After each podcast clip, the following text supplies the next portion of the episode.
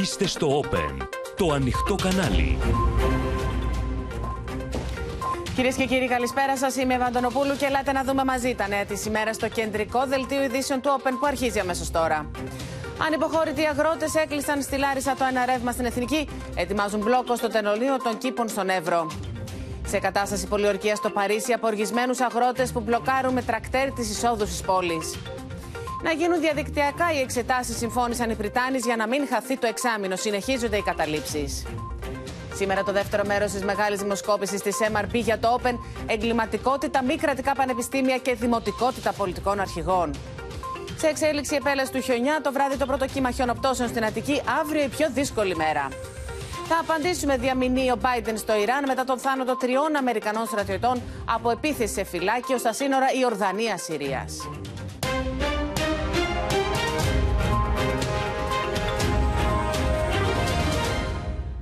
Αποφασισμένοι να κλιμακώσουν τις δραστικές κινητοποιήσεις τους είναι οι αγρότες σε όλη τη χώρα και στέλνουν τελεσίγραφο στην κυβέρνηση πως θα παραμείνουν στα μπλόκα έως ότου ικανοποιηθούν τα αιτήματά τους.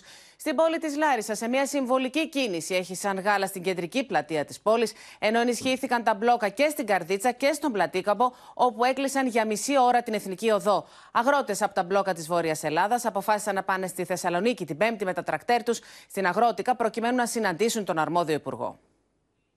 you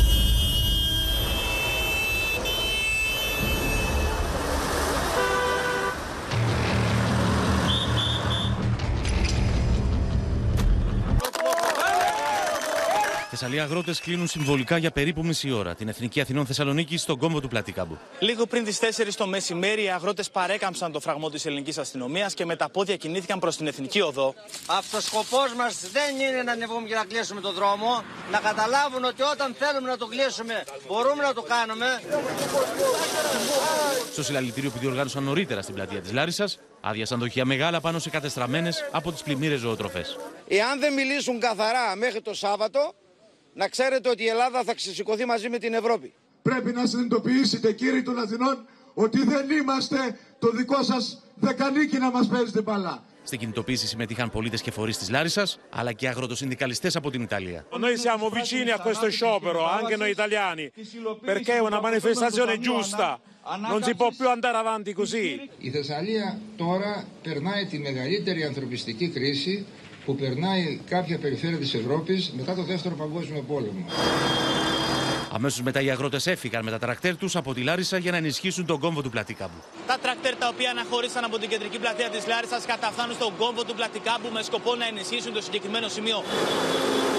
Την κλιμάκωση των κινητοποίησεων τους αποφάσισαν οι αγρότες της Βόρειας Ελλάδας στη συνέλευση που έκαναν στα κουφάλια Θεσσαλονίκης με τη συμβολική κατάληψη της έκθεσης Αγρότικα την ερχόμενη Πέμπτη θα κάνουμε ένα συλλαλητήριο μεγάλο το οποίο θα έχει διάρκεια. Τα τρακτέρ θα μπουν στη Θεσσαλονίκη. Δεν θα μπουν και θα φύγουν, αλλά θα μείνουν εκεί. Οι αγροτικές κινητοποίησεις συζητήθηκαν και στο Προεδρικό Μέγαρο στη συνάντηση του Κυριάκου Μητσοτάκη με την Κατερίνα Σακελαροπούλου. Ακούμε την ε, κοινωνία, ακούμε και τους αγρότες, ε, οι οποίοι τώρα ε, διαμαρτύρονται σε μεγάλο βαθμό δικαιολογημένα για ε, ζητήματα τα οποία έχουν να κάνουν με την ε, αύξηση του κόστους παραγωγής. Δεν είναι εξάλλου μόνο ελληνικό το πρόβλημα, το βλέπετε να εκδηλώνεται σε όλη ε, την Ευρώπη. Στο θέμα του πρωτογενούς τομέα, του οποίου τη σπουδαιότητα είναι σαφές ότι γνωρίζουμε όλοι και για την Ελλάδα και είναι πολύ σημαντικό να ενισχύεται συνεχώς και όπως λέτε έχουμε και κάποια καλά αποτελέσματα ήδη.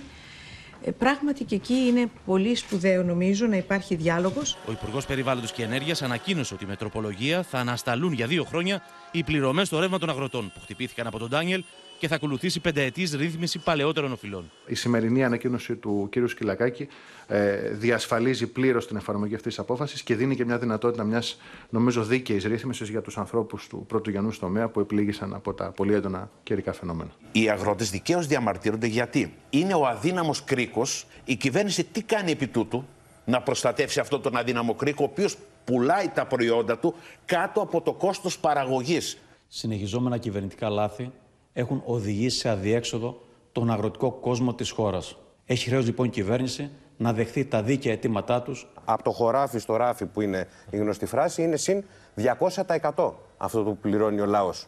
Η μόνη λύση για την αγροτική οικονομία, κτηνοτροφική οικονομία και αλία είναι η ελληνική λύση. Το πρωί της Τρίτης, οι αγρότες του Εύρου αναμένεται να κλείσουν το συνοριακό σταθμό των κήπων. Μένουμε στο θέμα. Πάμε να δούμε λοιπόν τι αποφασίζουν οι αγρότες στα μπλόκα. Έχουμε ήδη συνδεθεί με την Αναστασία Αργυριάδου στα Νέα Μουδανιά Θεσσαλονίκης, ε, Χαλκιδικής, καθώς η Χαλκιδική έχει ήδη κοπεί στα δύο. Με τη Σοφία Φασουλάκη, που θα μας πει σε λίγο πώς ετοιμάζεται η κυβέρνηση να απαντήσει σε αυτές τις κινητοποιήσεις και τι είναι διατεθειμένη να δώσει, να το πούμε έτσι, στους αγρότες. Και να ξεκινήσουμε από τον Αντώνη Τσολναρά, στον πλατήκα από Λάρισα, καθώς θα μας πει, Αντώνη, και το κλίμα εκεί, τι αποφασίζουν οι αγρότες της Θεσσαλίας, καθώς είχαν πριν από λίγο συνέλευση.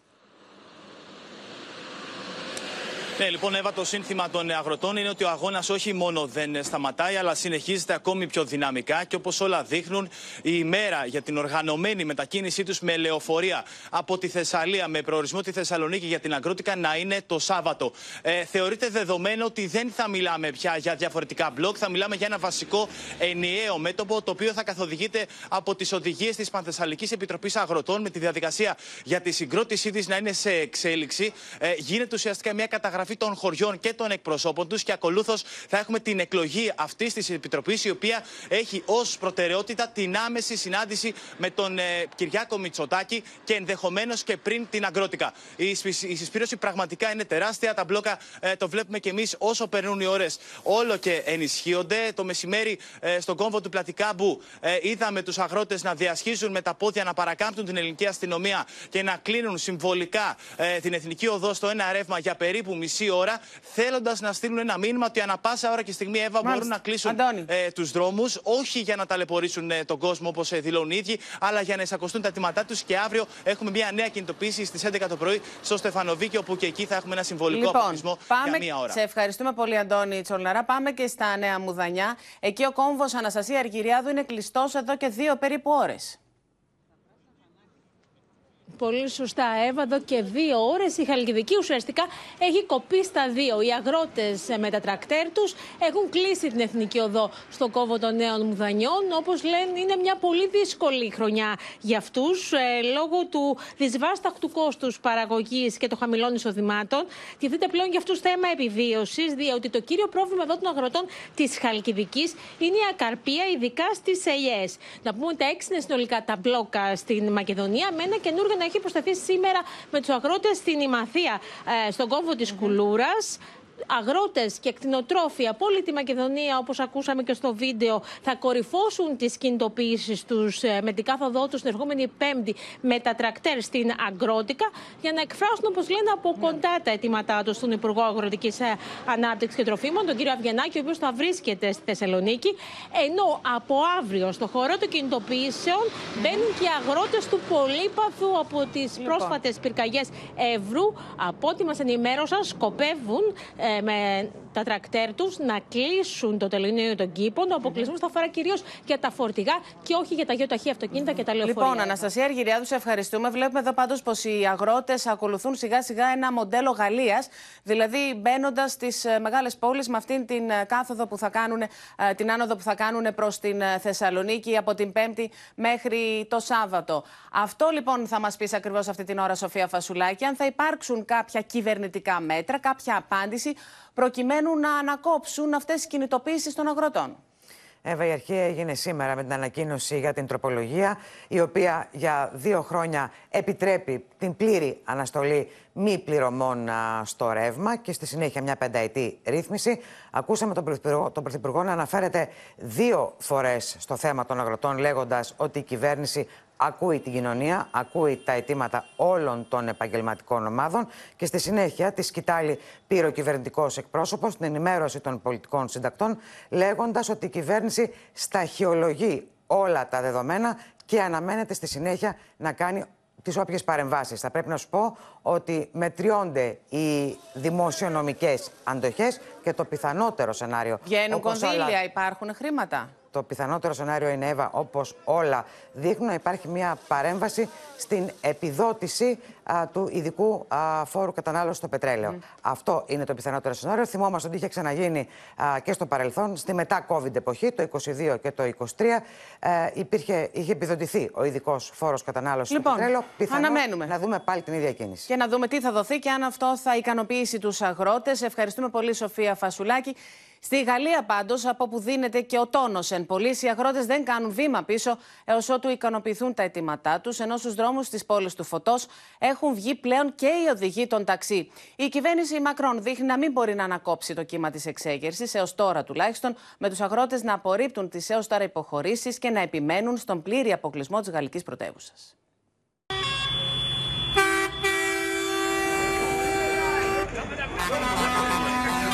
Σε κλειό πολιορκία στο Παρίσι. Οι αγρότες της Γαλλίας συνασυντάσσονται, ζεσταίνουν τις μηχανές των τρακτέρ και αποκλείουν δρόμους που συνδέουν τη γαλλική πρωτεύουσα με την υπόλοιπη χώρα. Όλε οι βασικέ οδικέ αρτηρίε γύρω από το Παρίσι έχουν κλείσει. Αρζεντέι, Σαντενί, Ουρντί, Ζωσινί και Λονβιλιέ είναι μερικέ από αυτέ. Eux réclament eh bien, une hausse des prix, des prix qui sont aujourd'hui euh, dans l'agriculture trop bas euh, pour pouvoir survivre. Η αγανάκτησή του έκδηλη. Στο Κλερμόν φέραν αγρότε κλείνουν με σιδηροκόλληση το πορτάκι τη περιφερειακή διεύθυνση. Au total, 8 points de blocage sont prévus aujourd'hui. L'objectif est de ceinturer la capitale et de fermer ses accès principaux. Σε τόπο αναμέτρηση μετατρέπεται η μεγαλύτερη αγορά χονδρικής πώλησης φρέσκων προϊόντων Ανζή. Sauf qu'aujourd'hui, nous sommes concurrencés par des produits d'importation qui ne respectent pas nos normes environnementales. Τεθωρακισμένα οχήματα της χωροφυλακής έχουν κατακλείσει τους δρόμους. Στόχος των γαλλικών αρχών η τήρηση της τάξης και της ασφάλειας. 15 000 policiers et gendarmes sont mobilisés pour pouvoir garantir euh, cela, mais aussi euh, des hélicoptères de la gendarmerie euh, nationale qui vont pouvoir regarder et anticiper les mouvements des tracteurs qui... Σε θέση ετοιμότητας και οι αγρότες στο Βέλγιο. Ανάβουν φωτιές και καίνε λάστιχα στην φλαμανδική κοινότητα. Παρίσι και Βρυξέλλες ενώνουν τις φωνές τους. Τρακτέρ έχουν ξεχυθεί στους δρόμους και μπλοκάρουν τα σύνορα στη Σεντάν, βορειοανατολικά της Γαλλίας. On a lancé la roue, la roue avance, et bien il faut continuer à la faire avancer pour, pour que l'agriculture française en sorte gagnante. Σε κινητοποιήσει προχωρούν και οι οδηγοί ταξί στη Γαλλία, διαμαρτυρώμενοι για τις τιμές των καυσίμων. Την ίδια στιγμή στο Αμβούργο, περισσότερα από χίλια τρακτέρ προκάλεσαν έμφραγμα στην κυκλοφορία. Κεντρικό αίτημα των Γερμανών αγροτών παραμένει η απόσυρση της απόφασης για κατάργηση της επιδότησης του αγροτικού πετρελαίου. Λοιπόν, το θερμόμετρο έχει ανέβει στην ε, Γαλλία. Είναι η κατάσταση αρκετά δύσκολη για την κυβέρνηση Μακρόν. Βλέπουμε τη Μαρία Ρόνη στις Βρυξέλλες, που και εκεί ε, το κλίμα ε, είναι θερμό. Δηλαδή και εκεί ετοιμάζονται και νέες κινητοποιήσεις. Ναι, οι κινητοποιήσεις εξαπλώθηκαν και στο Βέλγιο. Εχθές Κυριακή και σήμερα δεκάδες τρακτέρ έκλεισαν αυτοκινητόδρομους στην ε, Βαλονία, αλλά διαδήλωσαν ε, και στις ε, Βρυξέλλες. Και τώρα τα βελγικά αγροτικά συνδικάτα απειλούν με αποκλεισμό τις Βρυξέλλες τι επόμενες ημέρες, ίσως ακόμη και την Πέμπτη, που είναι και η μέρα της Συνόδου Κορυφής. Και οι Βέλγοι αγρότες λοιπόν ενώνουν τις φωνές τους με τους Γάλλους αγρότες και διαμαρτύρονται για την ραγδαία αύξηση καυσίμων και τιμών και καταγγέλουν τον αθέμητο ανταγωνισμό από το εξωτερικό, γιατί τα εισαγόμενα προϊόντα δεν υπόκειται στους ίδιους κανονισμούς με τα ευρωπαϊκά. Τώρα να πούμε ότι στο Παρίσι οι Γάλλοι αγρότες κάνουν λόγο για, μια, για έναν επαόριστον αποκλεισμό ε, του Παρισιού. Σήμερα νωρίς το απόγευμα είχαν κλείσει ήδη δύο αυτοκινητόδρομους στα τρακτέρ ε, προς ε, το Παρίσι και στόχος είναι να κλείσουν συνολικά 8 σημεία εισόδου και εξόδου προς την γαλλική πρωτεύουσα.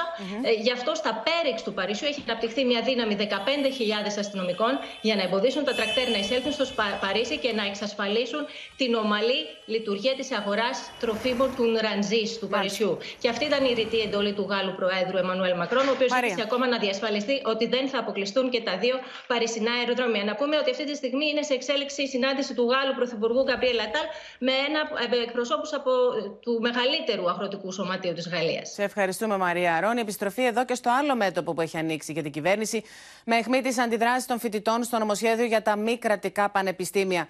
Οι καταλήψεις και οι κινητοποιήσει συνεχίζονται, με τους Πριτάνη σήμερα σε μια έκτακτη συνεδρίαση της Συνόδου, παρουσία και του Υπουργού Παιδείας, Κυριάκου Πυριακάκη, αποφάσισαν να γίνουν οι εξετάσεις ακόμα και διαδικτυακά, ώστε να μην χαθεί το εξάμεινο.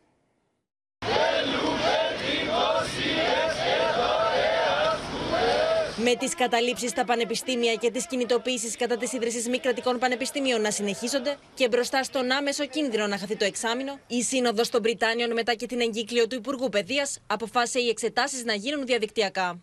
όλοι είμαστε υπέρ του να μην χαθεί εξεταστική. Είτε με κλασικό τρόπο είτε με ψηφιακό. Προτεραιότητα για τη Σύνοδο των Βρυτάνεων αποτελεί η ομαλή ολοκλήρωση των εκπαιδευτικών διαδικασιών με την αξιοποίηση και των εξαποστάσεως μεθόδων εφόσον αυτές απαιτηθούν. Για τον σκοπό αυτό, τα ΑΕΗ με αποφάσεις των συγκλήτων τους θα καθορίσουν τα διαθέσιμα τεχνικά μέσα και το βέλτιστο χρονικό πλαίσιο. Θα κάνουμε έσταση σύγκλιτο την Πέμπτη για να το συζητήσουμε αυτό το θέμα. Το θέμα είναι να κάνουμε ό,τι είναι δυνατόν να μην χαθεί το εξάμεινο των φοιτητών, να ληφθεί δική μέρημνα τουλάχιστον για τους επιπτυχίους φοιτητές. Στην ίδρυση μη κρατικών πανεπιστημίων και στις αντιδράσεις που υπάρχουν, αναφέρθηκε ο Πρωθυπουργός στη συνάντησή του με την Πρόεδρο της Δημοκρατίας. Θέλω να επαναλάβω ε, και σε εσάς κύριε Πρόεδρε ότι ο σκοπός μας δεν είναι μόνο να ε, ανοίξουμε ε, την τριτοβάθμια εκπαίδευση πια ε, και στα μη κρατικά μη κερδοσκόπια πανεπιστήμια, αλλά να ενισχύσουμε ε, ουσιαστικά και το δημόσιο πανεπιστήμιο, όπως έχουμε κάνει συστηματικά εδώ και 4,5 χρόνια. Στα πανεπιστήμια είναι πολύ σημαντικό να μην σταματάει η λειτουργία τους. Πρέπει να προστατευτεί και το δικαίωμα των σπουδαστών να τελειώσουν τις σπουδές τους, να προχωρήσουν, να μην χάσουν εξεταστική.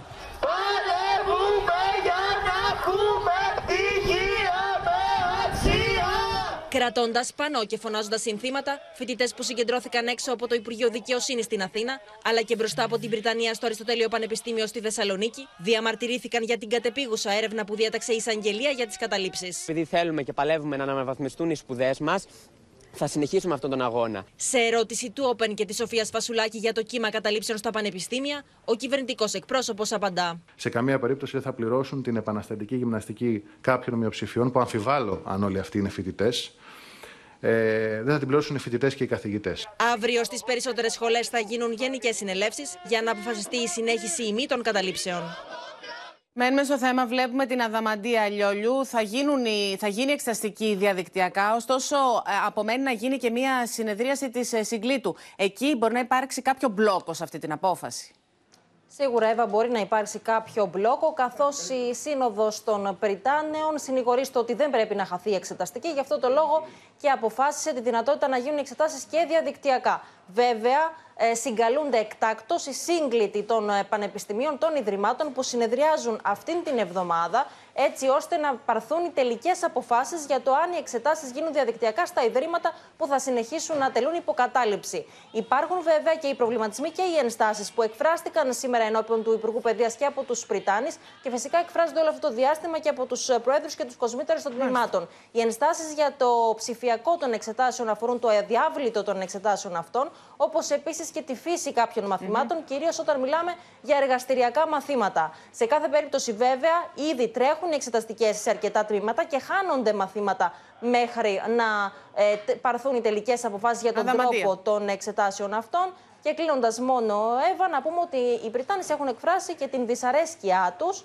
ως προς την εισαγγελική παρέμβαση που έχει γίνει τις τελευταίες mm-hmm. ημέρες με ενόψει των καταλήψεων. Σε ευχαριστούμε, Αδαμαντία Λιόλιου. Αλλάζουμε θέμα, κυρίες και κύριοι, στο μέτωπο του καιρού. Σε επιφυλακή βρίσκονται δήμοι, περιφέρειες και πολιτική προστασία για το επερχόμενο κύμα κακοκαιρίας που αναμένεται να περάσει από πολλές περιοχές της χώρας. Ήδη στα Λευκά έχουν ντυθεί τα Βίλια αλλά και η ευρύτερη περιοχή στη στενή Ευεία, ενώ με τα απαραίτητα εφοδιάζονται οι κάτοικοι των βορείων προαστίων της Αθήνας. Κλειστά θα παραμείνουν τα σχολεία αύριο σε 8 Δήμους της Αττικής.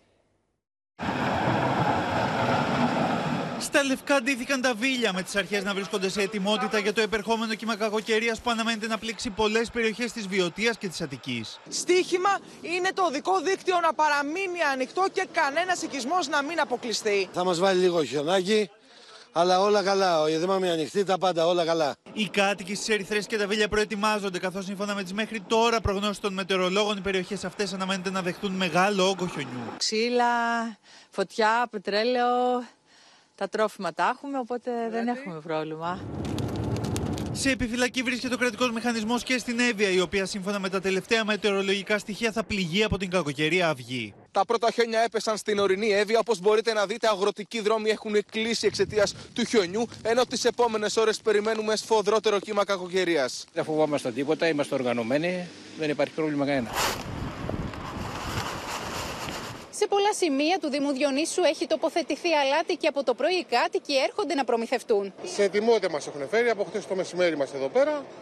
Αναμένουμε τον καιρό. Το πρόβλημα μεγάλο είναι ότι κόπονται το ρεύμα. Το πρωί της Δευτέρας πραγματοποιήθηκε σύσκεψη της Επιτροπής Εκτίμησης Κινδύνου στο Υπουργείο Κλιματικής Κρίσης και Πολιτικής Προστασίας. Μάλιστα, αποφασίστηκε από τις 8 το βράδυ της Δευτέρας μέχρι τις 10 το πρωί της Τετάρτης να απαγορευτεί η κυκλοφορία των οχημάτων άνω των 3,5 τόνων σε όλο το μήκος Εθνικής Οδού Αθηνών Θεσσαλονίκης. Η σύσταση για την αυριανή ημέρα για όλους αυτούς οι οποίοι δεν υπάρχει λόγος είναι σύσταση να μην κυκλοφορούν τα αυτοκίνητά τους. Ούτε στο λικανοπέδιο τη Αττική, φυσικά και στη, στο κομμάτι αυτό της ε, εθνικής οδού και γενικά να είναι προσεκτικοί. Αύριο Τρίτη αναμένεται να παραμείνουν κλειστά τα σχολεία στους Δήμους Μάνδρας, Φιλής, Αχαρνών, Διονύσου, Κηφισιάς, Οροπού, Πεντέλης και στην Ανθούσα. Ταυτόχρονα στις ίδιες περιοχές καθώς και σε Βιωτία και Εύβοια υπάρχει σύσταση για τηλεργασία. Λοιπόν, οι αρχές είναι σε γρήγορση. Όσο αυτή την ώρα δεν έχουν καταγραφεί προβλήματα. Έχουμε ήδη συνδεθεί με τις Αφίδινες και τη Μέρη Γίγου, με τον αγαπητό Ταγκαλή στην Εύβοια και θα ξεκινήσουμε από σένα, Ελευθερία Σπυράκη. Βρίσκεσαι στα Βίλια. Εκεί έχει χιόνι, ωστόσο ούτε εκεί έχουν καταγραφεί ακόμα κάποια ζητήματα. Τη νύχτα περιμένουν οι αρχές κάτι περισσότερο. Και πρέπει να σου πω, Εύα, στο σημείο αυτό, μιας και αναφέρθηκε στη νύχτα, ότι το μεγάλο στοίχημα είναι να κρατήσουν τους δρόμους ανοιχτούς και τους οικισμούς, διότι και εδώ στα Βίλια αναμένεται να, να υπάρξει πρόβλημα, να υπάρξει έντονη χιονόπτωση. Καθ' όλη την παραμονή μας εδώ στα Βίλια υπήρξαν στιγμές όπου είχε έντονη χιονόπτωση. Τώρα βέβαια είναι πιο ήρεμα τα πράγματα. Ωστόσο, οι επιχειρήσεις αποχιονισμού θα συνεχιστούν καθ' όλη τη διάρκεια της νύχτας. Όπως βλέπετε εδώ, εμείς βρισκόμαστε στον οικισμό του Αγίου Νεκταρίου στα Βίλια. Αυτό το συγκεκριμένο στενό που βλέπετε με τη βοήθεια του Παναγιώτη του Λιανού άνοιξε πριν από λίγα λεπτά. Γιατί όπως βλέπετε βλέπετε υπάρχουν και έχει αν κάνει κινήσει ο καλός συνάδελφος, θα δείτε ότι στην ε, δεξιά μεριά ε, υπάρχουν σπίτια, δεν υπήρξαν ιδιαίτερα προβλήματα. Ωστόσο, ο κόσμος ενημερώνει καθ' όλη τη διάρκεια της ημέρας πού υπάρχουν προβλήματα και αμέσως πηγαίνουν οχήματα του Δήμου, της Περιφέρειας, της Πολιτικής Προστασίας και του στρατού. Γιατί πρέπει να πούμε ότι και ο στρατός συμμετέχει σε όλη αυτή την προσπάθεια που γίνεται, ούτως ώστε να μην δημιουργηθούν προβλήματα, να μην εγκλωβιστεί κόσμος κάτι και όπως έχουμε δει τα προηγούμενα χρόνια. Όπως ε, μας είπαν, θα προσπαθήσουν καθ' όλη τη διάρκεια της νύχτας να βρίσκονται στον δρόμο, να παραμείνουν ανοιχτοί οι οικισμοί, να μην υπάρξει, να μην παρουσιαστεί το οποιοδήποτε πρόβλημα. Και εδώ, βέβαια, Εύα, να υπενθυμίσουμε ότι θα είναι κλειστά τα σχολεία, ενώ υπάρχει σκέψη ανάλογα με το πώς θα εξελιχθεί το φαινόμενο να, είναι, να παραμείνουν κλειστά και την Τετάρτη. Λοιπόν, αυτά στα Βίλια. Πάμε και στην Εύη και τον αγαπητό Ταγκαλή για να δούμε και εκεί πώς προετοιμάζονται αρχές και κάτοικοι. Εύα, βρισκόμαστε μερικά χιλιόμετρα έξω από τη στενή Ευεία.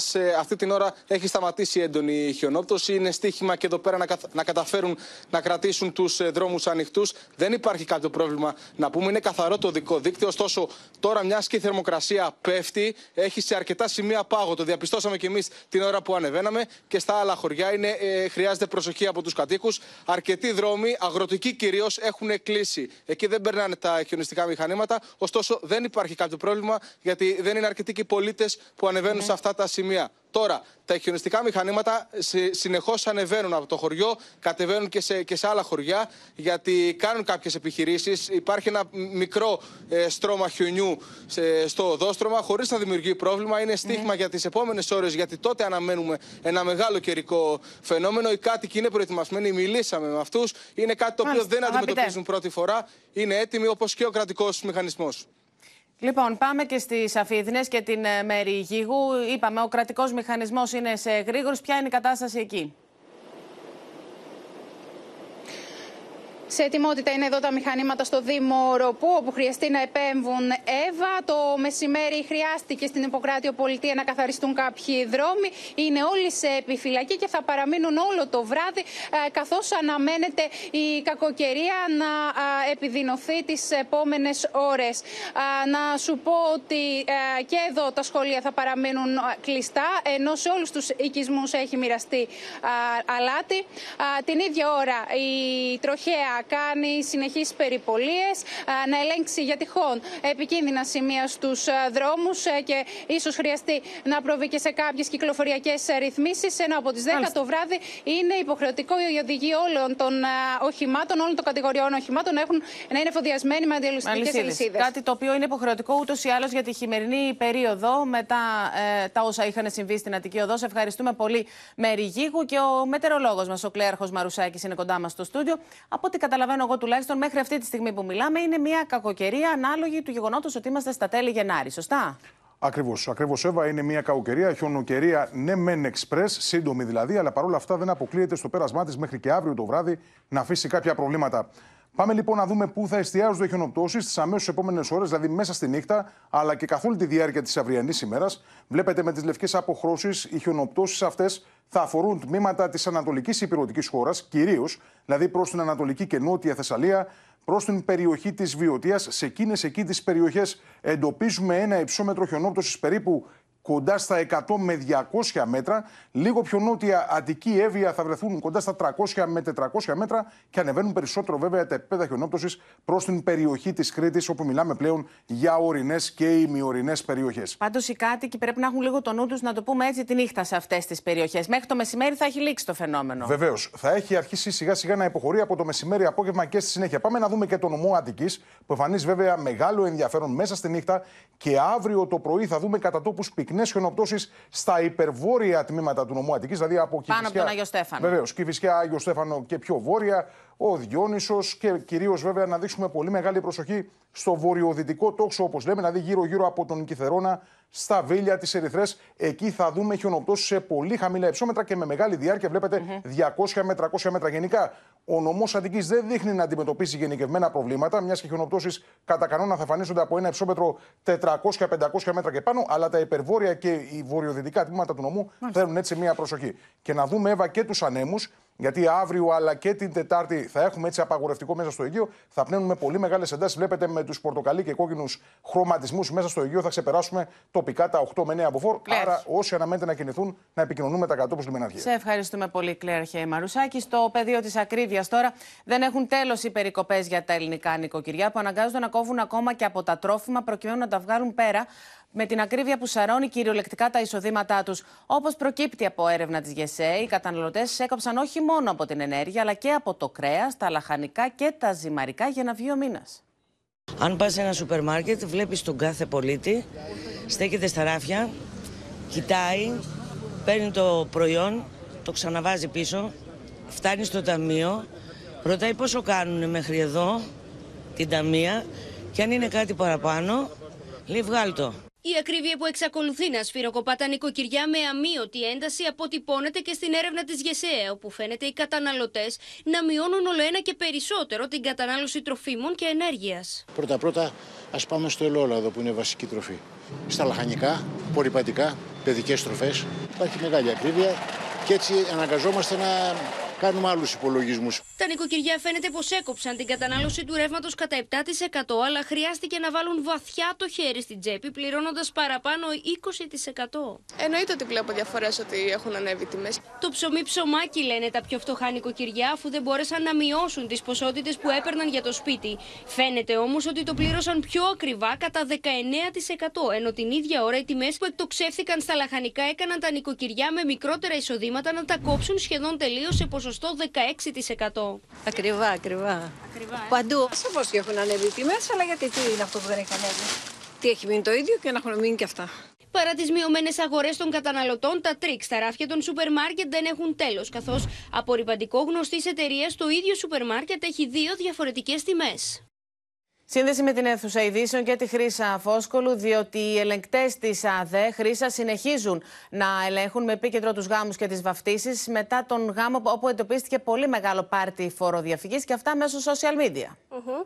Συνεχίζονται Εύα οι έλεγχοι παντού. Σε γάμους, σε βαφτίσεις, ακόμα και σε πίτες συλλόγων που είναι έτσι τώρα και των ημερών. Γίνονται παντού έλεγχοι καθ' όλη τη διάρκεια της ημέρας και της νύχτας. Αυτό έλεγε και ο κύριος Πιτσιλής. Και τελικά από το Σάββατο το βράδυ μέχρι και την Κυριακή τα ξημερώματα είδαμε ελέγχους σε όλη την Ελλάδα. Σε Αττική, σε Θεσσαλονίκη, σε Κοζάνη, σε Αλεξανδρούπολη, σε Λαμία, σε Πάτρα με τη συμμετοχή 40 ελεγκτών της ΑΔΕ. Γίνονται εξονυχιστικοί έλεγχοι και σε social media, σε Instagram, Facebook και TikTok. Μετά και όπως είπες και εσύ και το γάμο που είχαμε δει, όπου κανείς συντελεστής φαίνεται ότι δεν είχε κόψει κανένα παραστατικό. Τώρα λοιπόν έπιασαν λαβράκι οι ελεγκτές της ΑΔΕ. Είχαμε 36 ελέγχους από το βράδυ του Σαββάτου μέχρι και τα ξημερώματα της Κυριακής. Μέσα σε αυτά, 22 επιχειρήσεις εντοπίστηκαν με φορολογικές παραβάσεις. Είναι ένα ποσοστό περίπου 61%. 9 επιχειρήσεις από αυτές έχουμε και ένα 48ωρο λουκέτο. Τώρα οι έλεγχοι, mm-hmm. όπως είπε και ο διοικητής της ΑΔΕ, θα συνεχιστούν και θα συνεχίζονται καθ' όλη τη διάρκεια της χρονιάς. Χρήσα Φόσκολου, σε ευχαριστούμε πολύ. Κατατέθηκε στην Βουλή η τροπολογία για τη νέα αύξηση του κατώτατου μισθού από την 1η Απριλίου. Στόχος είναι οι καθαρές αποδοχές να ξεπεράσουν τα 700 ευρώ για περίπου 600.000 μισθωτούς. Ζήτημα ωστόσο παραμένει τι θα γίνει και με τον μέσο μισθό, καθώς σύμφωνα με την έρευνα του ΣΕΒ, οι επιχειρήσεις ζητούν επιπλέον φορολογικά κίνητρα από την πολιτεία. Από την 1η Απριλίου αυξάνεται εκ νέου ο κατώτατος μισθός, όπως προβλέπει η τροπολογία του Υπουργείου Εργασίας που κατατέθηκε σήμερα στη Βουλή. Από ό,τι φαίνεται, αν και δεν μπορούμε να προκαταβάλουμε τις θέσεις των κοινωνικών εταίρων, των Ινστιτούτων κλπ., θα πάμε σε μια αύξηση 5 με 6%.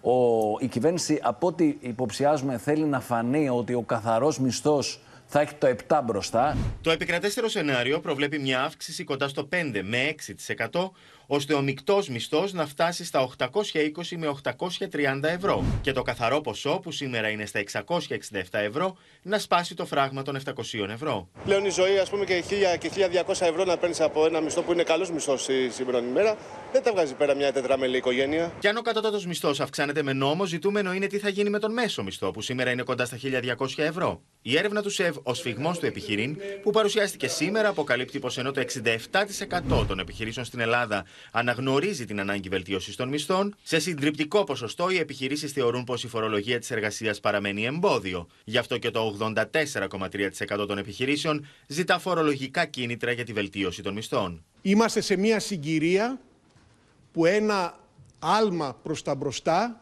είναι εφικτό και θα μας ωφελήσει όλους. Είναι στο χέρι μας, αλλά απαιτεί αποφασιστικότητα, ξεβόλεμα και συνεργασία. Η αύξηση του κατώτατου πάντως θα φέρει και αύξηση των επιδομάτων προπηρεσία, δηλαδή των τριετιών που ξεπάγωσαν από την πρώτη χρονιά. Στη Νέα Δημοκρατία προσχώρησε η Εύη Χριστοφιλοπούλου, όπως ανακοίνωσε σήμερα το πρωί ο Πρωθυπουργός. Ε, πάμε στη Σοφία Φασουλάκη, ο οποίος απίφθινε κάλεσμα και σε όσα άλλα στελέχη συμμερίζονται, όπως είπε, το πολιτικό του όραμα να ενταχθούν στο κόμμα. Ακριβώς, Εύα. Οι δυο τους γνωρίστηκαν το 2012 στο Υπουργείο Διοικητικής Μεταρρύθμισης, επί κυβέρνηση Σαμαρά. Η συνεργασία τους, όπως είπε ο ίδιος ο Κυριάκος Μητσοτάκης, ήταν άψογη. Μάλιστα, το 2022, τον Ιούλιο, της είχε προτείνει να ε, ηγηθεί, να πάρει το τιμόνι της Αρχής Προστασίας ε, Προσωπικών ε, Δεδομένων Προσωπικού Χαρακτήρα. Τότε αυτή η κίνηση δεν ευωδόθηκε. Σήμερα ήρθε η ώρα να ανακοινωθεί η προσχώρηση της κυρίας Χριστοφιλοπούλου στη Νέα Δημοκρατία με τις πληροφορίες να λένε ότι θα είναι μία από τις υποψήφιες στην Ευρωλίστα για τις εκλογές βέβαια με την γαλάζια παράταξη. Από την πλευρά της η κυρία Χριστοφιλοπούλου υποστήριξε ότι θα τιμήσει την εμπιστοσύνη του Πρωθυπουργού. Λοιπόν, και πρόκειται για ένα στέλεχος ε, του σημητικού Πασόκ και στο σημείο αυτό θα το σχολιάσουμε και με την ε, Έλλη Στάι, αφού ευχαριστήσω την ε, Σοφία Φασουλάκη, διότι έχουμε τώρα το δεύτερο μέρος της μεγάλης δημοσκόπησης της MRB για το Open και φυσικά με τον επικεφαλής της MRB, τον Δημήτρη Μαύρο. Καλησπέρα και στους δύο. Καλησπέρα, καλησπέρα. Λοιπόν, ε, και βλέπουμε πως ο Κυριάκος Μητσοτάκης δίνει μεγάλη έμφαση στο κέντρο. Θα τα δούμε συνέχεια. Πάμε λοιπόν στην πρώτη μας κάρτα και σε ένα από τα δύο μέτωπα που έχουν ανοίξει για την κυβέρνηση, αυτό της παιδείας, για να δούμε ε, το βαθμό συμφωνίας με την ίδρυση των μη κρατικών πανεπιστημίων. Εδώ η πλειονότητα, το 57,4% τάσεται υπέρ, λέει ναι δηλαδή στην ίδρυση μη κρατικών πανεπιστημίων και το 34,8% περίπου το 35% λέει όχι, Δημήτρη. Ε, Καταρχάς, επειδή την έχουμε ξανατρέξει την ερώτηση το Δεκέμβρη στις τάσεις, ε, φαίνεται ότι υπάρχει άνοδος της αποδοχής των ιδιωτικών πανεπιστημίων Και το μόνο που μπορώ να πω αυτή τη στιγμή, εκτός από το ότι μέσα στην ε, Νέα Δημοκρατία είναι πάρα πολύ ψη- ε, ψηλό το ποσοστό της αποδοχής, είναι πολύ ψηλό και στο Πασόκ, το, οπ- όπου εκεί φτάνει το 60%. Α, αυτό που έχει ενδιαφέρον να πούμε είναι ότι ε, μένει δουλειά να γίνει για να γίνει πλήρως αποδεκτό το νομοσχέδιο, διότι αυτό το 35% που αρνείται τη δημιουργία των ε, μη ε, κρατικών πανεπιστημίων στην Ελλάδα, μέσα στην ηλικία 17-24 ετών ανεβαίνει στο 66%. Που σημαίνει ότι αφού κλείσανε τα μέτωπα ε, περί άρθρου 16 ή περί όλου, όλων των πλάνων που αφορούν τους καθηγητές στα δημόσια ή το πώς θα είναι τα ιδιωτικά πανεπιστήμια ή τα μη κρατικά πανεπιστήμια στην Ελλάδα, ήρθε η ώρα να ακουστούν πράγματα τα οποία θα αφορούν Μάλιστα. ευθέως τους φοιτητές. Λοιπόν, πάμε να δούμε τι πιστεύει ο κόσμος. Δηλαδή, αν θα εκδηλώσουν ενδιαφέρον ε, μεγάλα πανεπιστημιακά ιδρύματα του εξωτερικού. Εδώ το 67% λέει ναι, δηλαδή 2 στους 3 πιστεύει πως θα εκδηλώσουν μεγάλα πανεπιστημιακά ιδρύματα ενδιαφέρον ε, και το 20,3% λέει όχι. Και αυτό ήταν ένα θέμα συζήτησης στο δημόσιο διάλογο. Δηλαδή, Έλλη και Δημήτρη, αν θα έρθουν αξιόλογα πανεπιστήμια. Θα το στη δούμε χώρα στη μας. συνέχεια, αλλά καταρχάς σε αυτή την ερώτηση, αυτό το 67% φτάνει το 73% μέσα στους άντρες, που σημαίνει ότι εκεί υπάρχει μία διαφοροποίηση και στις μεγαλύτερες ηλικίες, 45 με 64 ετών, που φτάνει το 74%.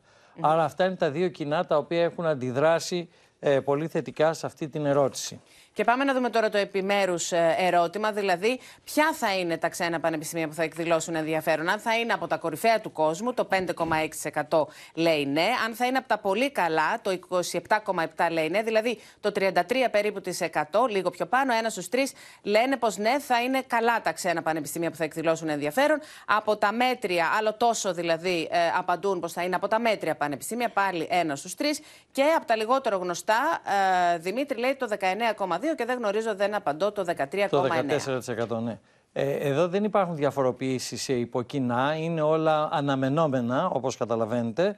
Ε, μ, το μόνο που θέλω να πω είναι ότι τα α, πρώτα από ποσοστά, δηλαδή το 5-6, 27-7 και 33-6, ε, δηλώνουν προσδοκίες του κόσμου ως προς το επίπεδο των ε, πανεπιστημίων τα οποία θα έρθουν να ανοίξουν στην Ελλάδα. Ναι, αυτά όλα και ε, αυτά που έχεις μετρήσει, Δημήτρη, δείχνουν νομίζω ένα διάχυτο φόβο που υπάρχει στην ελληνική κοινωνία και ο οποίος φόβος απορρέει και από την κατά τη δικιά μου γνώμη όχι επαρκή ενημέρωση, ε, πολιτική ζήμωση και ζήμωση στην κοινωνία για το τι θα είναι αυτά τα μη κρατικά πανεπιστήμια. Ο φόβος ε, είναι ότι θα υπάρξει καταρχήν υποβάθμιση του Δημόσιου Πανεπιστημίου. Είναι ένας φόβος στον οποίο, ε, στον οποίο συνηγορούν και πολιτικά κόμματα με πολύ μεγάλη ένταση και ότι ταυτόχρονα αυτά τα πανεπιστήμια που έρχονται εδώ ως οντότητες, γιατί δεν είναι πανεπιστήμια στην ολότητά τους, θα έρθουν και θα είναι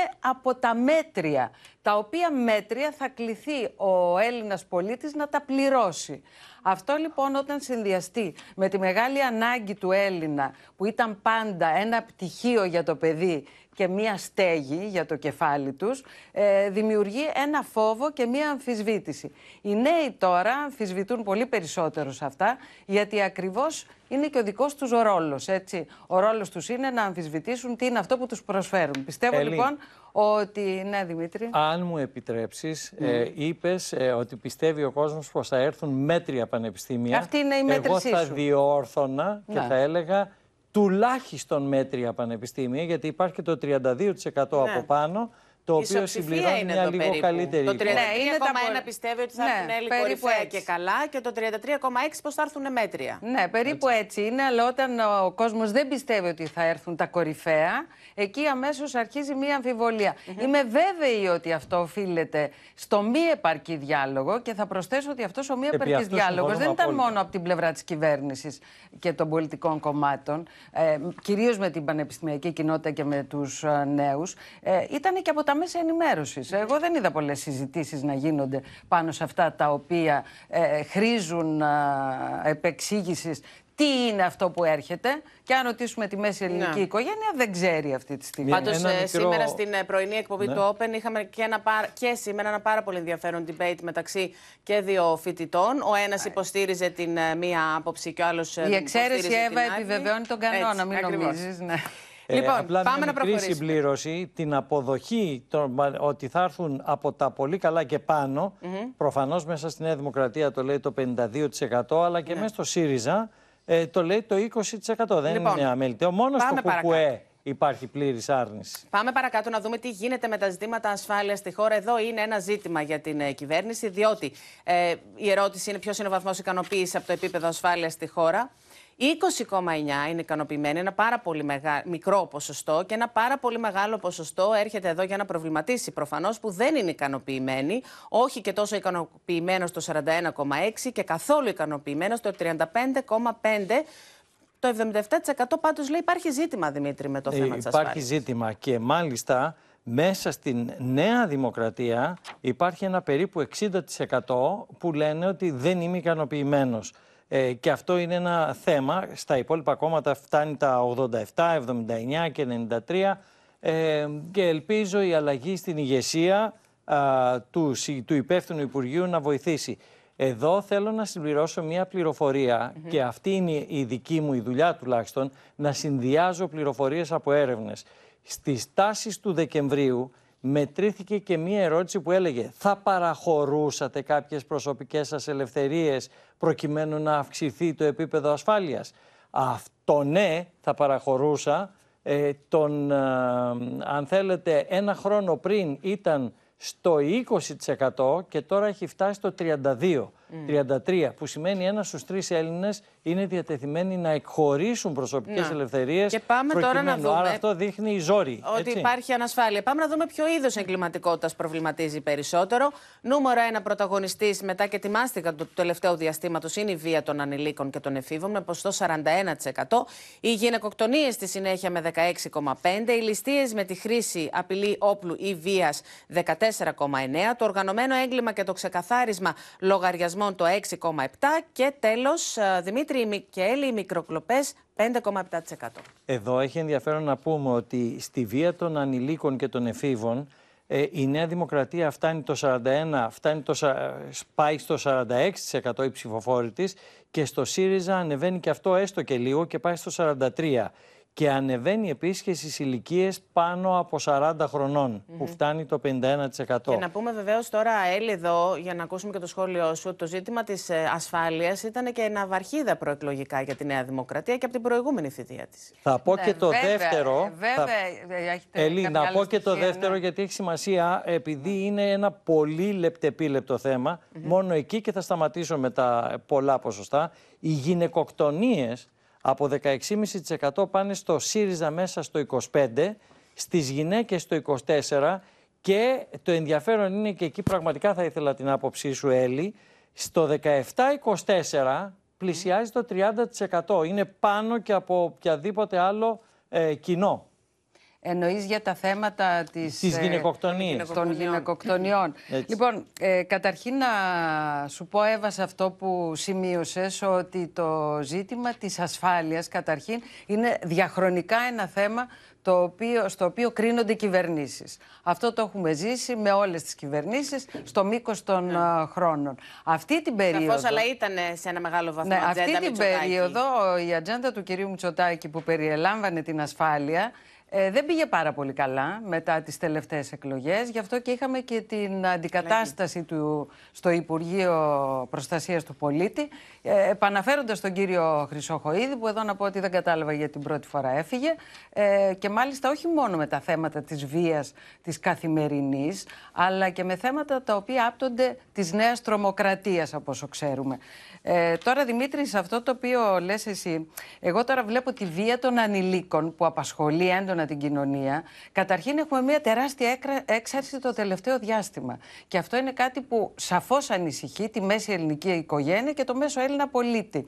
Οι γυναικοκτονίες δεν πιστεύω ότι έχουν στην πραγματικότητα υποχωρήσει. Αν θυμάστε πέρσι είχαμε το αντίστροφο. Πέρσι είχαμε πολλές γυναικοκτονίες μαζεμένες και υπήρχε μια μεγάλη, δεν ξέρω αν θυμάσαι τα νούμερα που μέτραγες Ναι, ο ήταν Δημήτρη. ψηλά πολύ. Ήταν ψηλά. Αυτά είναι δύο πολύ σημαντικά θέματα, αλλά η βία στους ανηλίκους έρχεται μέσα σε μια διάσταση που βάζει και άλλα ζητήματα, όπως αυτά που συζητάγαμε πριν, της παιδείας κτλ όπου δημιουργεί πολύ μεγάλους προβληματισμούς στο μέσο Έλληνα πολίτη. Αυτό είναι και ένα από τα στοιχεία που θα προσέξει, πρέπει να προσέξει η κυβέρνηση του κ. Μητσοτάκη, γιατί ακρίβεια, ασφάλεια, παιδεία είναι, όπως λέγαμε παλιά, ψωμί, παιδεία, ελευθερία. Είναι ζητήματα τα οποία μπορεί να την κρατήσουν ε, σε συνοχή ή μπορεί να την απορριθμίσουν σε φθορές που θα είναι ταχύτερες από την προηγούμενη να θητεία της. λειτουργήσουν καταλητικά. Λοιπόν, έχουμε πολύ ενδιαφέροντα ευρήματα και για τις συσπηρώσει αλλά και τη δημοτικότητα των πολιτικών αρχηγών.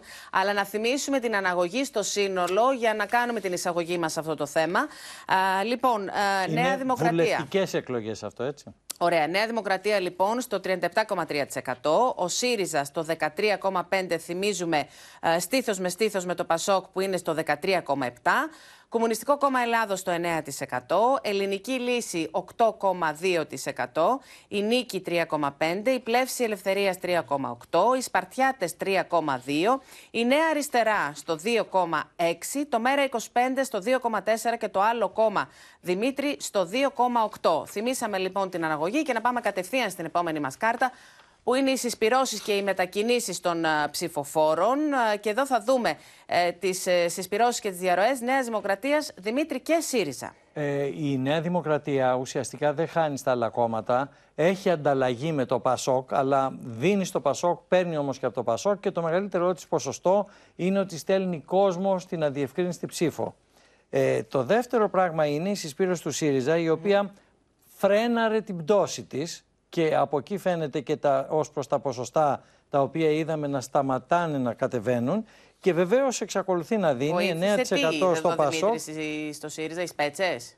Οι σπέτσε. Διότι μετρήσαμε, η μέτρηση έπεσε πάνω στις σπέτσε, οι οποίες φαίνεται ότι λειτουργήσαν θετικά. Άρα, αν υπάρχει κάτι εκεί, μπορούν να το μιμούνται. Συνεκτικά. Πλέον δεν υπάρχει μια καθημερινή κοκορομαχία, πολιτική Την κοκορομαχία. προηγούμενη φορά η κυρία Στάι, ε, που είναι πάντα παρατηρητική και είναι μητερής σε αυτά τα πράγματα, είπε «Μα πώς είναι δυνατόν να είναι τόσο κοντά οι δύο, τα δύο κόμματα, το Πασόκ και ο ΣΥΡΙΖΑ». Επειδή το ψάξα Ισοπαλία. λοιπόν στη λεπτομέρειά του αυτό το πράγμα, σας λέω μόνο ότι στο κέντρο, δηλαδή στους ανθρώπους οι οποίοι δηλώνουν ότι είναι κεντρώοι, η Νέα Δημοκρατία παίρνει σαν πρόθεση ψήφου 28% και, ο, Σι- και το Πασόκ παίρνει 24%. Πάμε να δούμε Άρα τώρα και τη έχει δημοτικότητα των κερδίσει, πολιτικών έχει αρχηγών. κερδίσει το κέντρο ο, η κυβέρνηση. Ε, και γι' αυτό κάναμε και αυτό το σχόλιο με την προσχώρηση της κυρίας Χριστοφιλοπούλου Έτσι στο ακριβώς, κόμμα. στην Λοιπόν, αρχή. Κυριάκος Μητσοτάκης στο 34, δημοφιλέστερος. Δημήτρης Κουτσούμπας στη δεύτερη θέση και πάλι στο 29,4. Νίκος Ανδρουλάκης 22,5. Ζωή Κωνσταντοπούλου 20,7. Στέφανος Κασελάκης 18,5. Κυριάκος Βελόπουλος 18. Αλέξης Χαρίτσης 12,6. Δημήτρης Νατσιός 7,4. Βασίλης Τίνγκας, Δημήτρη 5,2. Όλοι πέφτουν και αυτό που έχει σημασία να κρατήσουμε είναι ότι πιο πολύ πέφτει ο κύριος Κουτσούμπας, όπου πρέπει να κοιταχτεί το θέμα του τι έγινε και με, τα τα ομόφυλα. ομόφυλα ζευγάρια. Και ο μόνος που ανεβαίνει, αλλά κατά 0,5%, το οποίο μπορεί να είναι και ένα στατιστικό σφάλμα, είναι ο κύριος Κασελάκης, ο οποίος απλά πέρασε πάνω από τον κύριο Βελόπουλο. Έτσι. Να Πάμε- πω κάτι εγώ εδώ πέρα. Ναι. Ότι παραμένει κυρίαρχος ε, ο Κυριάκος Μητσοτάκης. Ε, τη δημοτικότητα του κυρίου Κουτσούμπα, νομίζω, Δημήτρη, το θέμα της δημοτικότητας δεν άπτεται άμεσα με το θέμα της κυβερνησιμότητας. Ε, το έχουμε δει και με τον κύριο Κωνσταντόπουλο στο παρελθόν. Ναι, ο έτσι. κ. Κουτσούμπας μπορεί να είναι αποδεκτός, αλλά δεν απαντάτε εδώ το ότι τον θέλει μια μεγάλη πλειοψηφία για να κυβερνήσει τη χώρα. Και επίσης ε, δεν υπάρχει, δεν διαφαίνεται άλλος ο οποίος να νέος. μπορεί να επιλεγεί ως κυβερνητης Αυτά νομίζω ότι είναι τα στοιχεία Έχεις που δίκιο, Έλλη, γιατί και κυριαρχούν. στο καταλληλότερο πρωθυπουργό. Λοιπόν, ο κύριος αυτά θα τα Κουτσούμπας ήταν δούμε και κάτω. στο crash test, ακριβώς αυτό που λες Έλλη. Ποιοι μπορούν λοιπόν να αντιμετωπίσουν ποιος ποιοι καλύτερα τα θέματα εξωτερικής πολιτικής. Πρώτος εδώ ο Κυριάκος Μητσοτάκης, 42,7. Ο Στέφανος Κασελάκης με πολύ μεγάλη διαφορά, με 9. Ο Νίκος Ανδρουλάκης με 8,2 και ο κανένας από τους δύο με 29,3 και άλλος δεν γνωρίζω, δεν απαντώ, 14,3 Δημήτρη. Τι βλέπετε. Ε, ε, κοιτάξτε, στην, ε, ε, παίρνει ένα μικρό της τάξης του 0, κεφάλαιο ο κύριος Κασελάκης, ε, διότι την προηγούμενη φορά ε, ήταν ε, αλλού κέρδιζε, αλλού έχανε. Τώρα είναι μόνιμα στη δεύτερη θέση και θα το δούμε και στη συνέχεια. Δεν έχω να πω τίποτα. Υπάρχει Ναι, αλλά απόλυτη... είναι οριακή η διαφορά. με Είναι τον οριακή, Νίκο βεβαίως. Ανδρουλάκη. Ε, απλά κοιτάζουμε τη φορά των ποσοστών. Μμμ. Ο κύριος Μητσοτάκης, όπως Ε, καταλαβαίνετε. αυτή είναι η κυρίαρχος. κυριαρχία του κυρίου Μητσοτάκη, Πάμε και- κυρίως στα θέματα εξωτερικής Ε, πολιτικής. Και πάμε και στα θέματα οικονομίας θα πάμε τώρα και μετά στα θέματα καθημερινότητας για να κάνουμε το συνολικό σχόλιο. Λοιπόν, στα θέματα οικονομίας, Κυριάκος Μητσοτάκης 33,6, Στέφανος Κασελάκης 11, Είναι ίδιο πάλι ποσοστό με τον ισοπαλία κανένα, 11,1 ο Νίκος Ανδρουλάκης. Και ο κανένας από τους δύο 34,4 και 15 ο ε, άλλος δεν γνωρίζω, δεν απαντώ. Και οι δύο, ε, ας τους πούμε διεκδικητές, ο κύριος Κασελάκης και ο κύριος Ανδρουλάκης, είναι στα ίδια ποσοστά. Δηλαδή, καταλαβαίνετε ότι εκεί έχει, γι- έχει γίνει ένα χιαστή σε σχεση με προηγούμενες μετρήσεις. Πάμε και στην καθημερινότητα. Εδώ ε, ρωτάμε για υγεία, παιδεία, εγκληματικότητα, φυσικές καταστροφές και άλλα ζητήματα. Πάλι πρώτος ο Κυριάκος Μητσοτάκης με 29,7, 15,3 ο Στέφανος Κασελάκης, 11,5 ο Νίκος Ανδρουλάκης. Κανένας από τους δύο είναι ο πρώτος με 34,7 πάνω και από τον Κυριάκο Μητσοτάκη και 14,1 άλλος δεν γνωρίζω, δεν απαντώ. Εδώ η λεπτομέρεια είναι ότι ο- το ποσοστό που παίρνει ο κ. Μητσοτάκης στα θέματα καθημερινότητας είναι το χαμηλότερό του σε σχέση με τα άλλα δύο. Είναι στο 29,7 κάτω από τον κανένα. Και από την άλλη μεριά ο κ. Κασελάκης συσχετιστικά με τον κύριο Ανδρουλάκη είναι το δυνατό του κομμάτι η ιστορία της καθημερινότητας. Μάλιστα, εδώ νομίζω ότι έχουμε να παρατηρήσουμε πως τα θέματα καθημερινότητας και οικονομίας, ακρίβεια στα ράφια του σούπερ μάρκετ, εγκληματικότητα και όλα αυτά τα οποία λέγαμε και πριν, ε, είναι τα ζητήματα στα οποία κρίνεται η κυβέρνηση, η οποία αυτή τη στιγμή αρχίζει να έχει φθορές. Πρέπει να το προσέξει πάρα πολύ, γιατί η φθορά αυτή είναι φθορά η οποία θα έρθει πολύ ταχύτερα, όπως είπα και πριν, από ό,τι στην πρώτη θητεία. Και επίσης βλέπουμε ξανά το κενό της ε, δυνατότητας εναλλαγής στην πολιτική διακυβέρνηση της χώρας. Δι, δι πολιτικών αντιπάλων. Πρέπει οι χώροι να αρχίσουν να διαμορφώνονται και να διαμορφώνονται με τη δυναμική ε, της κυβερνητικής δυνατότητας. Λοιπόν, σας ευχαριστώ πολύ και τους δύο. Έλλη Στάι, ε, Δημήτρη Μαύρε, σε ευχαριστώ πολύ. Ραντεβού λοιπόν τον επόμενο μήνα στην επόμενη μέτρηση της MRB για το Open. Γυρίζουμε σελίδα κυρίες και κύριοι στο δελτίο μας. Νέα στοιχεία έρχονται στο φως για τον ιδρυτή της κοινωνικής κουζίνας, ο άλλος άνθρωπος που σύμφωνα με το πόρισμα της αρχής για το ξέπλυμα βρώμικου χρήματος είχε αποκομίσει τουλάχιστον 600.000 ευρώ. Η ιδιοκτήτης πρακτορείου τυχερών παιχνιδιών χαρακτηρίζει τον Κωνσταντίνο Πολυχρονόπουλο καλό παίχτη που έπαιζε μεγάλα ποσά και ήταν για χρόνια πελάτης του πρακτορείου του. Το πρωί, πάντως, στον κεραμικό, στο κτίριο της κοινωνικής κουζίνας, απέφυγε να απαντήσει σε ερωτήσεις δημοσιογράφων.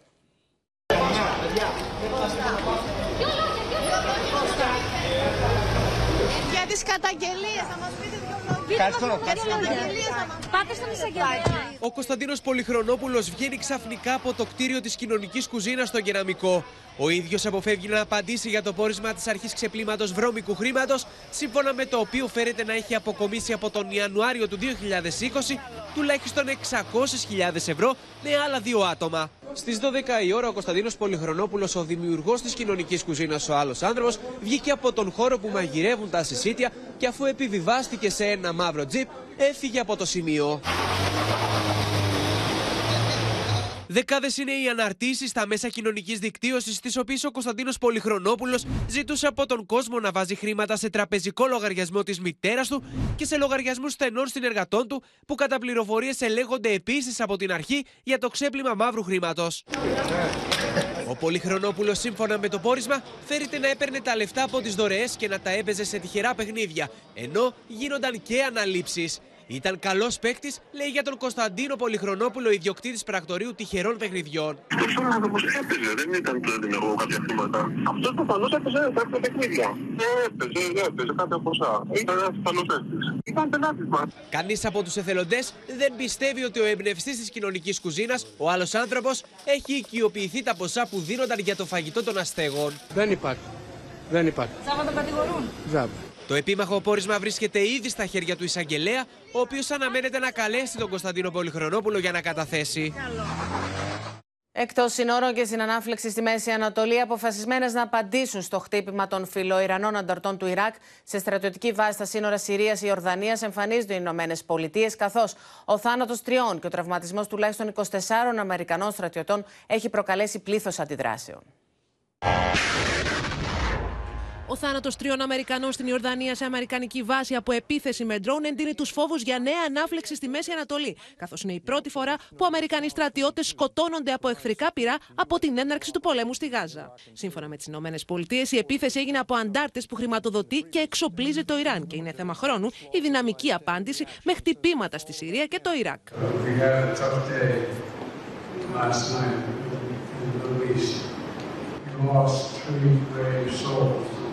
Attack on one of our bases. Yes. And, uh, I've asked if the moment silence for all three of those fallen soldiers. And we shall respond.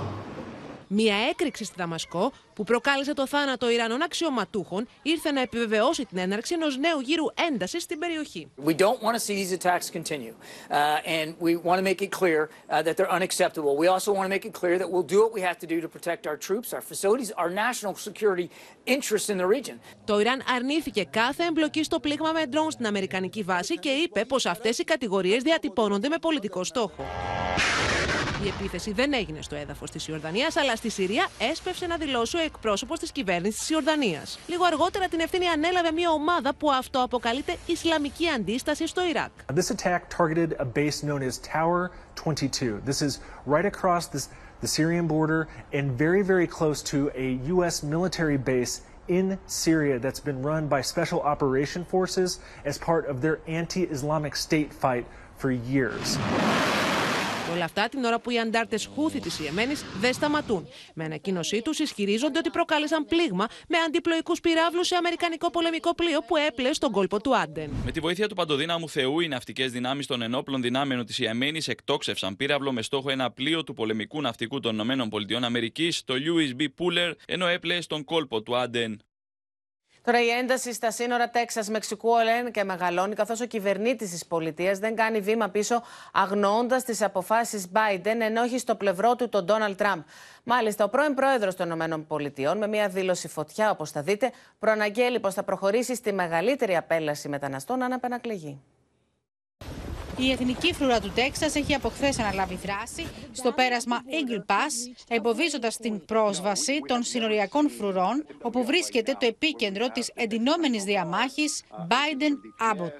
The thing is, is that a lot of people don't realize that Texas is its own people, and that's why when you threaten the state of Texas, we have our saying of "Don't mess with Texas." We're going to fight back. Ο κυβερνήτης του Τέξας, Γκρέκ Άμποτ, διεμήνυσε ότι θα συνεχίσει την πολιτική της λεπίδας, επικαλούμενος το δικαίωμά του στην αυτοάμυνα. Μαζί του συντάσσονται 25 ρεπουμπλικανοί κυβερνήτες. Από την πλευρά του, ο Ντόναλτ Τραμπ, μία ανάσα πριν από το χρήσμα των ρεπουμπλικανών, αποκάλεσε την παραβίαση των συνόρων από τους παράνομους μετανάστες όπλα μαζικής καταστροφής. Our country is dying. Our borders open and gushing, it's a big gushing wound, letting drugs, crime, and millions upon millions of illegal aliens pour into our country like we've never seen before. Our border has become a weapon of mass destruction, our destruction. Ο πρώην πρόεδρος των ΗΠΑ υποσχέθηκε μαζική απέλαση μεταναστών μόλις εκλεγεί, ενώ διαφωνεί και με το νέο μεταναστευτικό νομοσχέδιο που προωθεί στη Γερουσία ο Τζο Μπάιντεν. Moments of my inauguration, we will begin the largest domestic deportation operation in America. That's right. Οι Ηνωμένες Πολιτείες βρίσκονται για άλλη μια φορά στα πρόθυρα εμφυλίου από τις 10 Ιανουαρίου, όταν οι αρχές του Τέξας απέκλεισαν τους συνοριοφύλακες σε μια ακτίνα 4 χιλιόμετρων με τους μετανάστες να εισέρχονται κατά κύματα.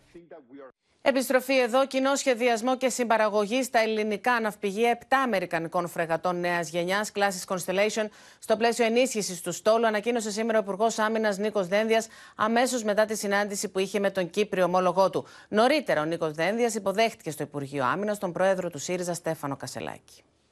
Συζητάμε με τις ΗΠΑ για, την, για τον σχεδιασμό, τον κοινό σχεδιασμό και την συμπαραγωγή 7 νέων φρεγατών κλάσης Constellation στα ελληνικά ναυπηγεία.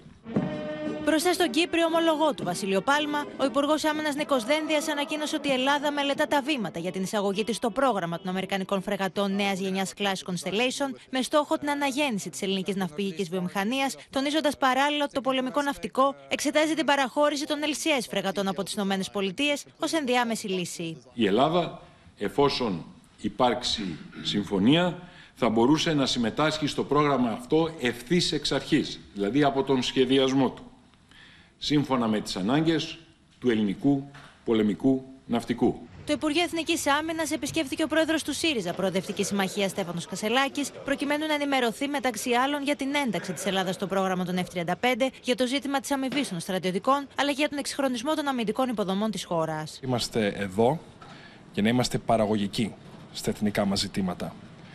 Για μας δεν είναι τα εθνικά θέματα, η άμυνα της χώρας, ζήτημα επικοινωνίας, είναι ζήτημα της ασφάλειας της κάθε Ελληνίδας, του κάθε Έλληνα. Η Νέα Αριστερά καταθέτει σήμερα επίσημο αίτημα προς τον Πρόεδρο της Βουλής για να υπάρξει έκτακτη σύγκληση της Επιτροπής Εξωτερικών Υποθέσεων και Εθνικής Άμυνας την ίδια ώρα στην Τουρκία, παρά το πράσινο φως που έλαβε η Άγκυρα για το πρόγραμμα των τουρκικών F-16 και ξεχνώντας τον αποκλεισμό της χώρας από τη συμπαραγωγή των F-35, υπάρχει δυσφορία για την έγκριση της πώλησης των υπερσύγχρονων μαχητικών στην Ελλάδα.